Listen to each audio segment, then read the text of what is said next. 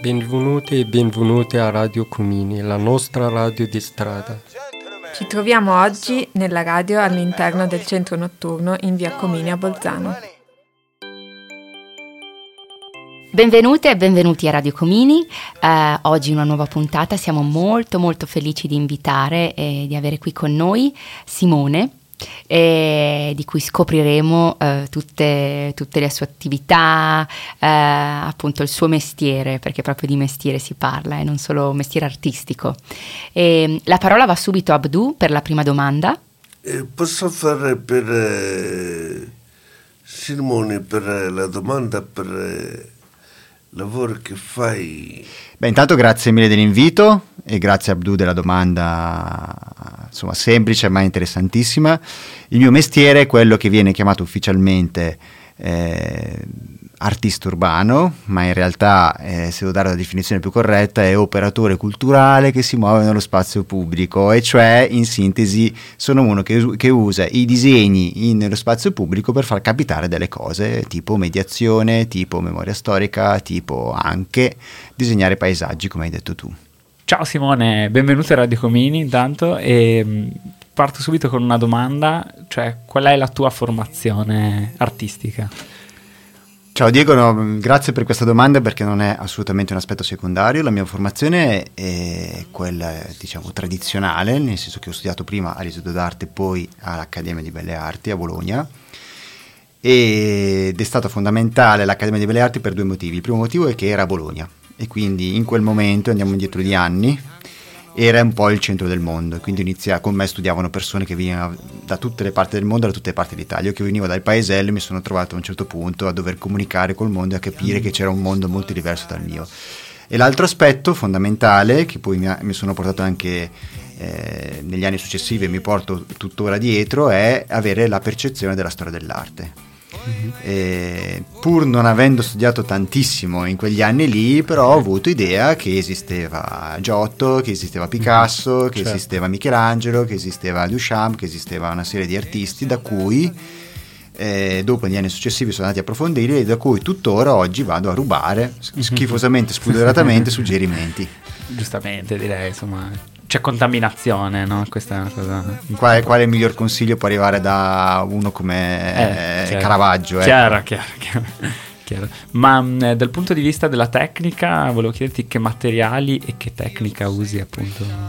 Guarda, dipingendo su muro mm. uso la tecnica da imbianchini, quindi vado okay. nei colorifici e mm. diciamo i miei colleghi di, di acquisti sono imbianchini, quindi uso. Mm. Eh, idropittura per esterni oppure idri- comunque idri- idropittura muraria, insomma per i muri, e che viene data, dipende, dipende dalla situazione, dipende anche molto dal budget, o con asta e rullo da una okay. scala, quindi se non si hanno soldi per poter pagare un cestello, o se no si, si dà coi pennelli e con uh, le pennellesse si, si ha una gru e si può lavorare in comodità.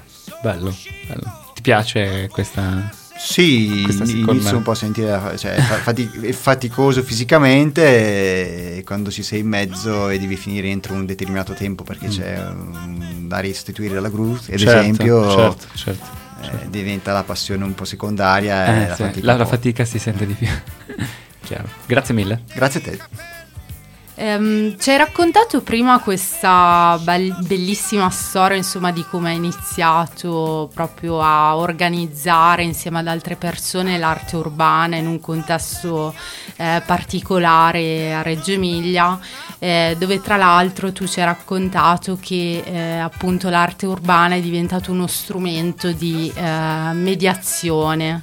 Eh, ci vuoi raccontare un po' qual è stata questa esperienza e se sta ancora andando avanti, ecco, questo progetto? Sì, ci vorrebbe tipo una settimana, però provo, Vabbè, provo a riassumerla. Dividiamola in, diciamo, due capitoli. Il primo capitolo è come ho iniziato.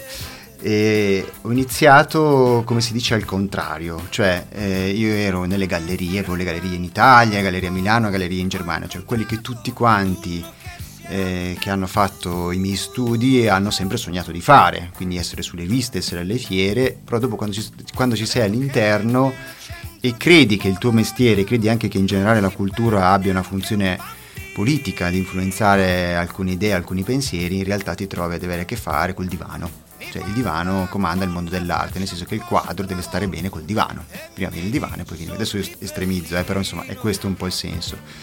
Si tratta fondamentalmente di arredamento di lusso, perché è quello, che non è niente di negativo, però non ha quella funzione politica. E giustamente quando si andavano ad affrontare tematiche eh, tipo, mi ricordo che avevo iniziato a dipingere primi, le prime serie sulle, sui, sui migranti, quindi quindici anni fa, quindi questi camion carichi, queste barche, prima ancora che se ne parlasse, avevo trovato un giornalista che ne parlava, che si chiamava, che si chiama Stefano Liberti, quindi leggendo quel libro insomma avevo affrontato queste tematiche.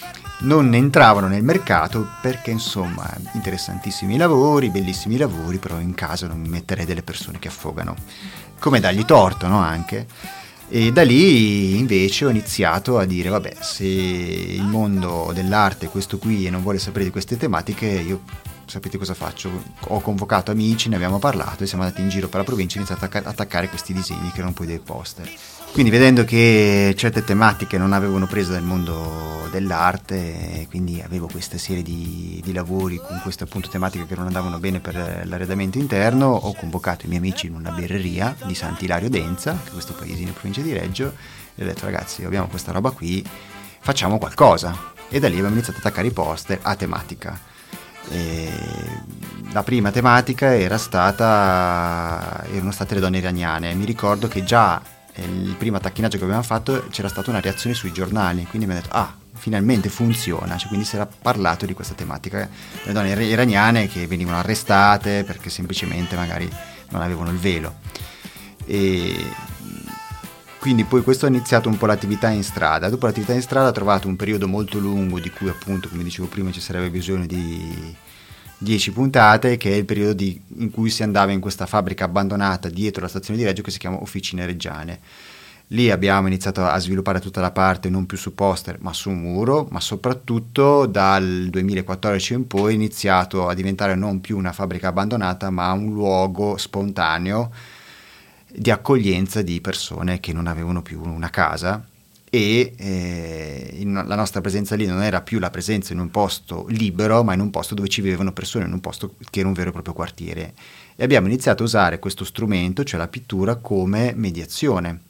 Prima eh, per, come dire, eh, ri- relazionarci con loro. Eh, quindi ad esempio dice, disegnavamo il calciatore ganese, e i ganesi venivano a parlare con noi, facevamo amicizia. Dopo come strumento di mediazione tra di loro, ad esempio la comunità ghanese che non andava d'accordo con la comunità nigeriana, eh, siamo riusciti a capire che c'era questo personaggio che si chiama Fela Kuti che metteva d'accordo tutti, quindi si è dipinto Fela Kuti e mentre si dipingeva Fela Kuti mettevano su musica e ballavano insieme le due comunità che hanno in qualche modo, almeno in quel momento, fatto amicizia. E quindi da lì abbiamo capito che questo poteva essere uno strumento di mediazione, ma strumento non soltanto la, la fase di, di, di pittata, diciamo, ma la fase prima di scelta del tema, di condivisione e dopo di quello che capitava. Ok.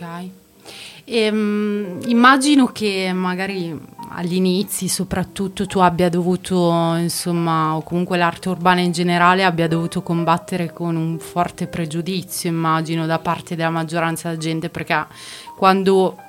dico in generale, quando uno pensa ai graffiti, ai murales, si immagina situazioni poco, poco legali, ecco. E, um, tu hai dovuto insomma combattere questo pregiudizio o hai trovato sempre eh, persone, ambienti aperti insomma nella, nei confronti della tua arte? Allora, questa non è, non è una domanda facile, nel senso che eh, i problemi c'erano eh, quando tu iniziavi a dipingere, spesso la gente chiamava la polizia, anche se tu eri lì con il cestello e una telecamera che ti riprendeva. Dopo, quando si iniziava a vedere quello che si realizzava, cioè un'immagine figurativa, magari su una tematica sentita da chi viveva quel luogo lì, e questa cosa passava completamente. Quindi ave- abbiamo avuto a che fare non tanto col, col pregiudizio di qualcuno che dipinge in strada, e questa cosa è piano piano col tempo poi è diventato un fenomeno alla moda ed è passato. Il problema attuale invece è che quando si vanno a fr- affrontare tematiche politiche, e anche per creare insomma provocazione o conflitto, come per esempio su, ci schieriamo apertamente su, contro i centri commerciali, il rischio non è tanto la denuncia di vandalismo, ma la denuncia per diffamazione rispetto a quello che dipingiamo. E quindi il nostro problema legale è quello di riuscire a non essere denunciati per, appunto, di non offendere le persone, di riuscirle a provocare senza offenderle. Ho capito, grazie. Eh, ciao. Eh, sei mai stato fermato dalla polizia? E se, se è sempre legale quello che fai? Bellissima domanda. Assolutamente. Ah, dalla polizia è fermato parecchie volte. Eh, immagino. E perché poi capita di fare anche di, di giorno Eh, cose senza aver chiesto il permesso. Allora, eh, legale eh, da un punto di vista burocratico no, ma la burocrazia non è sempre legale. Uh-huh. Eh, legale da un punto di vista di eh, base, di rispetto delle persone, perché comunque tutti abbiamo una cultura dove di base sappiamo cosa significa rispettare le persone, quello sempre è rigorosamente legale da quel punto di vista lì. Quindi ci muoviamo in quella zona, mi muovo spesso insieme ad altri in quella zona che va dove finisce la burocrazia a dove, diciamo, finisce la parte etica. Okay. No? Eh, non tutto quello che è, è legale deve avere per forza un permesso, cioè siamo esseri umani che abbiamo, eh, su cui lo Stato ha investito milioni di euro per farci formare, e non abbiamo bisogno sempre, per fare tutto quello che facciamo, del permesso di uno che sta in un ufficio tecnico. Ma mm-hmm. perché mi hai fatto questa domanda? Boh, così, cioè, ah, era, okay. un, era un po' una curiosità di fatto, poi vedendo che, che ci sono sempre le pitture sempre in giro per le strade, anche in posti in cui non, non, non, non pensi. E... C'è un codice etico molto preciso che non è soltanto da quelli che fanno i disegni come me, ma anche da quelli i cosiddetti cattivi, cioè i writer, che viene rigorosamente rispettato, e cioè che non si vanno sui cimiteri, non si vanno su, nei centri storici, non si vanno assolutamente sui monumenti, e quindi insomma quello ti fa capire come in realtà la, la legalità è ben presente, però da un punto di vista appunto non burocratico ma etico. Ciao, eh, mi chiamo Raffaele. Uh, avrei una domanda. Tra tutte le opere che tu hai realizzato, qual è quella a cui tu tieni di più? Bellissima domanda, Raffa, veramente bellissima. Allora, quella che tengo di più è quella che ha fatto più eh, casino. E, velocissimamente, c'è quest'area verde, una delle ultime aree verde a, a, che, che si infila nella città di Reggio. È una città che ha avuto un'espansione enorme da, dagli anni novanta in poi, e è rimasta quest'area verde. Quindi scopro casualmente, per una serie di informazioni che sono arrivate così, che non dovevano arrivare, diciamo, che lì ci vogliono fare un centro commerciale. Parliamo di ventinovemila metri quadrati, una zona enorme dove c'erano alberi e tutto. E in mezzo a quest'area qui, proprio che dava sulla strada, c'era una, una, una casa abbandonata. Quindi di notte io e un altro, un writer di nome Riot, eh, andiamo e disegniamo un bimbo intrappolato nel carrello. Quindi un carrello girato col bimbo imprigionato nel carrello. E questo direi che è stato fatto nell'imminenza del, dell'inizio del cantiere. Il giorno dopo bordello totale, casino totale, il quartiere si è reso conto che quello che era stato un progetto accennato in passato in realtà era realtà, ed è partita una serie di proteste sia eh, di, di, del quartiere sia del, del, della città, che alla fine il cantiere non è partito quell'anno lì. L'anno dopo viene di nuovo fuori la voce che deve essere fatto il cantiere, ci riuniamo con il quartiere, facciamo centocinquanta poster con il ritratto del direttore generale di Conad, che era quello che doveva fare il cantiere, con centocinquanta domande raccolte nel quartiere. E la gente del quartiere di notte, gente inaspettatamente, eh, insomma la più, la più seria del mondo, si è messa ad andare a fare attacchinaggio di questi poster. Il cantiere doveva iniziare quell'anno lì e non è iniziato. Fatto sta che alla fine, dopo quattro anni, il cantiere eh, ha vinto, diciamo, eh, ed è iniziato. Però ad oggi, a Reggio, ogni volta che cercano di posare un mattone, scoppia un, un casino da parte di, dei, insomma, dei cittadini che si sono stancati della cementificazione. Quello, per tutto quello che è successo, per come è stato usato, per il simbolo che è, quello che sicuramente a cui ci tengo di più. Ok, grazie mille. Grazie a te. Eh, ciao, grazie mille che sei qui con noi oggi. E, da ciò che ci hai raccontato emerge ovviamente una grande sensibilità per i temi sociopolitici. Allora vorrei chiederti da dove nasce questa sensibilità e vorrei anche chiederti perché hai deciso di usare l'arte proprio come mezzo anche per fare politica. Allora, nasce da due aspetti. Il primo aspetto è che oggettivamente la zona dove vengo, che è Reggio Emilia, sono zona Reggio Emilia Modena, è una zona che ha sempre avuto una sensibilità rispetto al sociale. La zona delle cooperative, la zona delle lotte operaie, la zona dove sono nati gli asili, dal, dalle lotte proprio delle donne, quindi insomma si respira quest'area qui. E quindi di base c'è un'attenzione rispetto a certe tematiche che hai fin da piccolo, perché certo, lo vedi in città. Mm-hmm.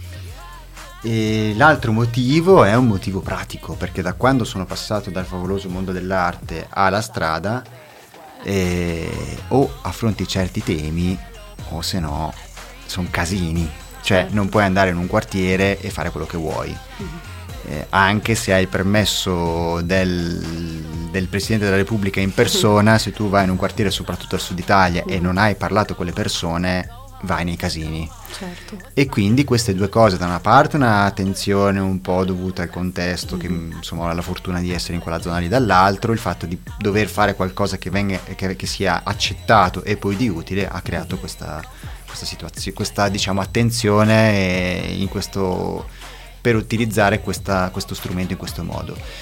Come mai dipingo? Perché a differenza di molti all'elementare non ho smesso, forse perché ho trovato la maestra giusta che mi ha fatto, anziché dire cosa stai disegnando, eh, mi diceva bravo, disegna ancora, non fa, fa lo stesso, se non eri attento fanno un altro. Che forse per questo. Certo. E ritornando un attimo al discorso che hai fatto, ecco, de- della politica, quindi mh, i tuoi disegni, i tuoi dipinti cambiano molto anche da zone in, dalle zone in cui, in cui vai, quindi non parli solo di temi che sono rilevanti nazionalmente, ma anche proprio che si riferiscono ai territori che, che frequenti. Soprattutto, soprattutto. Mm-hmm. C'è un principio che quello che, che, fa, che, fa, che faccio io insieme agli altri è uno strumento che qualcuno deve utilizzare, quel qualcuno non sono io. Quindi okay. Ad esempio settimana scorsa ero a Catania in un quartiere che si chiama San Berillo, mm-hmm. è un quartiere dove vivono dei colombiani e questi mm-hmm. colombiani non vengono visti, non vogliono essere visti, ma ci sono ed esistono, mm-hmm. e noi abbiamo fatto qualcosa su, sull'identità, perché mm-hmm. loro possono usare questo disegno per dire che esistono, ma l'abbiamo realizzato noi, io insieme agli altri catanesi, mm-hmm. ma lo useranno loro. Certo. E questo, questa cosa funziona. Per esempio qua a Bolzano verranno usati dei disegni come cartellonistica per manifestazione, ma la manifestazione non la faccio io, certo. la fanno i ragazzi di Bolzano. Ottimo, grazie mille. Prego, grazie a te. Di quali temi ti occupi e anche a Bolzano di cosa, cosa hai fatto? Allora, mi occupo di temi che possono essere possono provocare qualcosa nello spazio dove vengono fatti, nel contesto dove vengono fatti, e quindi ti posso dire di tutto, dal cal- dal bomber del Catania, l'ultimo bomber del Catania, fino alle staffette partigiane, eh, quindi di tutto. L'importante è che abbia una funzione in quel contesto e faccia capitare qualcosa. A Bolzano ho fatto un soggetto che racconto sempre, che è Hans Cassonetto. Hans Cassonetto era il cosiddetto matto del, della città nel, fino credo al duemilaotto duemiladieci, non mi ricordo di preciso quando è morto, e lui era appunto un signore distinto con la barbetta che aveva questa abitudine di andare nei cassonetti e, di, e differenziare la differenziata, cioè quindi se c'era qualcuno che aveva sbagliato a buttare la, la, la carta nel, nel, nel contenitore di carta e aveva gli buttato la plastica, lui ridivideva e rimetteva a posto tutto. Storia che ha un, un finale molto triste, perché un, credo che fosse la notte di Natale, e lui si è addormentato, è caduto sul fuoco ed è morto bruciato. Questo ha poi scatenato un interesse rispetto a questo personaggio e alla sua storia, ed è eh, insomma è venuta fuori questa notizia incredibile che poi in realtà lui faceva parte di una famiglia molto ricca. E nel momento in cui gli era morta la madre, doveva ereditare appartamenti e, e milioni di euro, comunque centinaia di, insomma un bel po' di soldi, lui ha rifiutato perché insomma odiava la madre che l'aveva abbandonato, l'aveva ridotto in quella situazione. Insomma, un personaggio che ha creato poi una serie di riflessioni, perché c'era poi chi diceva eh, ha fatto malissimo, perché insomma anche se la madre l'ha trattato male, lui comunque in qualche modo aveva la possibilità di ripagarsi della sofferenza, e altri che dicevano no, lui è stato il vero rivoluzionario, altro, quelli, altro che quelli che fanno i rivoluzionari da salotto, eh, perché è stato, come dire, il vero radicale che non ha accettato la ricchezza e è vissuto in città. E ricordo eh, oh, quando l'ho dipinto qui a Bolzano, parliamo di quasi dieci anni fa, ho un ricordo bellissimo anche dei, de, de, delle persone che passavano, perché molti si sono fermati a dire che dicevano proprio questo sì che è un signore, non quelli che fanno i signori in questa città. Quindi questo insomma è un po' un esempio di come si lavora e, qua sul territorio. Va bene, grazie. Grazie a te. Uh, Simone, hola, eh, io sono Aldo, piacere conoscerti, veramente tu fai un lavoro di molta pazienza, perché stare lì, fare un murale, tutta la gente dietro che ti critica, che ti applaude, molti, molti, sì, molti i, ti, ti, ti, ti maldicono, gli altri ti, ti dicono di sì, sai, sai che tutti hanno un parere differente. Il bello seria, avendo finanziamento o cercando finanziamento nelle città, fare murale ogni città de, dell'inizio delle città, cose storiche che tutti sanno. Un esempio, eh, Trento, il Concilio di Trento del millecentotrenta, Bolzano milleduecento, eh, dipingi quattro contadini lì che, che hanno, hanno creato la, la città, perché così Bolzano è nata con i contadini, e così tutte, Venezia, Pisa, Firenze, Firenze poi ma, le famose guerre fiorentine, poi, poi dipingere Ugo Passi che si, che, si, che si è suicidato nel balcone, il famoso balcone di, a Firenze, e andiamo giù, tutte le città hanno qualcosa. Il problema è il finanziamento, trovando finanziamento sarebbe bello che ogni città facesse i murali dell'inizio delle città. Roma, poi il Ratto delle Sabine, a Roma c'è un sacco di cose, poi puoi fare il Ratto delle Sabine cominciando la città, Napoli, il Vesuvio, l'eruzione del Vesuvio e così tutti. E però il problema sono i soldi, il problema sono i soldi. Beh Aldo, intanto grazie della domanda, perché mm. hai centrato un punto fondamentale. Eh, ci sono molti soldi per eh, i murals che sono, che noi chiamiamo di intrattenimento, nel senso che sono murales eh, che decorano, che arredano, ma che difficilmente vanno a affrontare un argomento che non si sa. Cioè tu hai, tu hai tirato fuori molti argomenti che in realtà molte persone non sanno, a meno che siano arg- argomenti storici che ormai sono diventati una serie tivù. Adesso te la dico brutale, eh, per, tanto per spiegarci.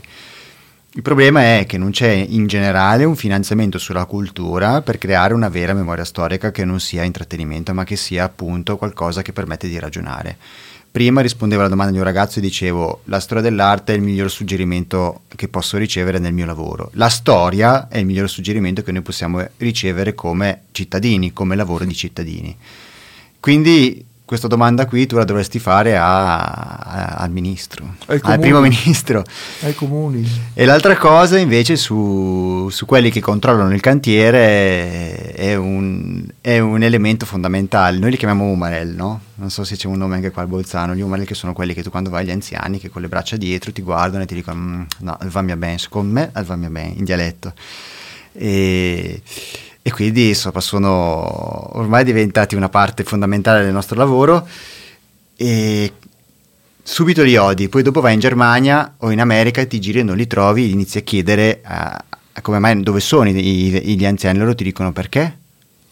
No, perché noi in Italia abbiamo gli anziani e quindi insomma, quindi anche quello, pur essendo una parte diciamo apparentemente fastidiosa, in realtà è una parte bellissima di relazione, ecco.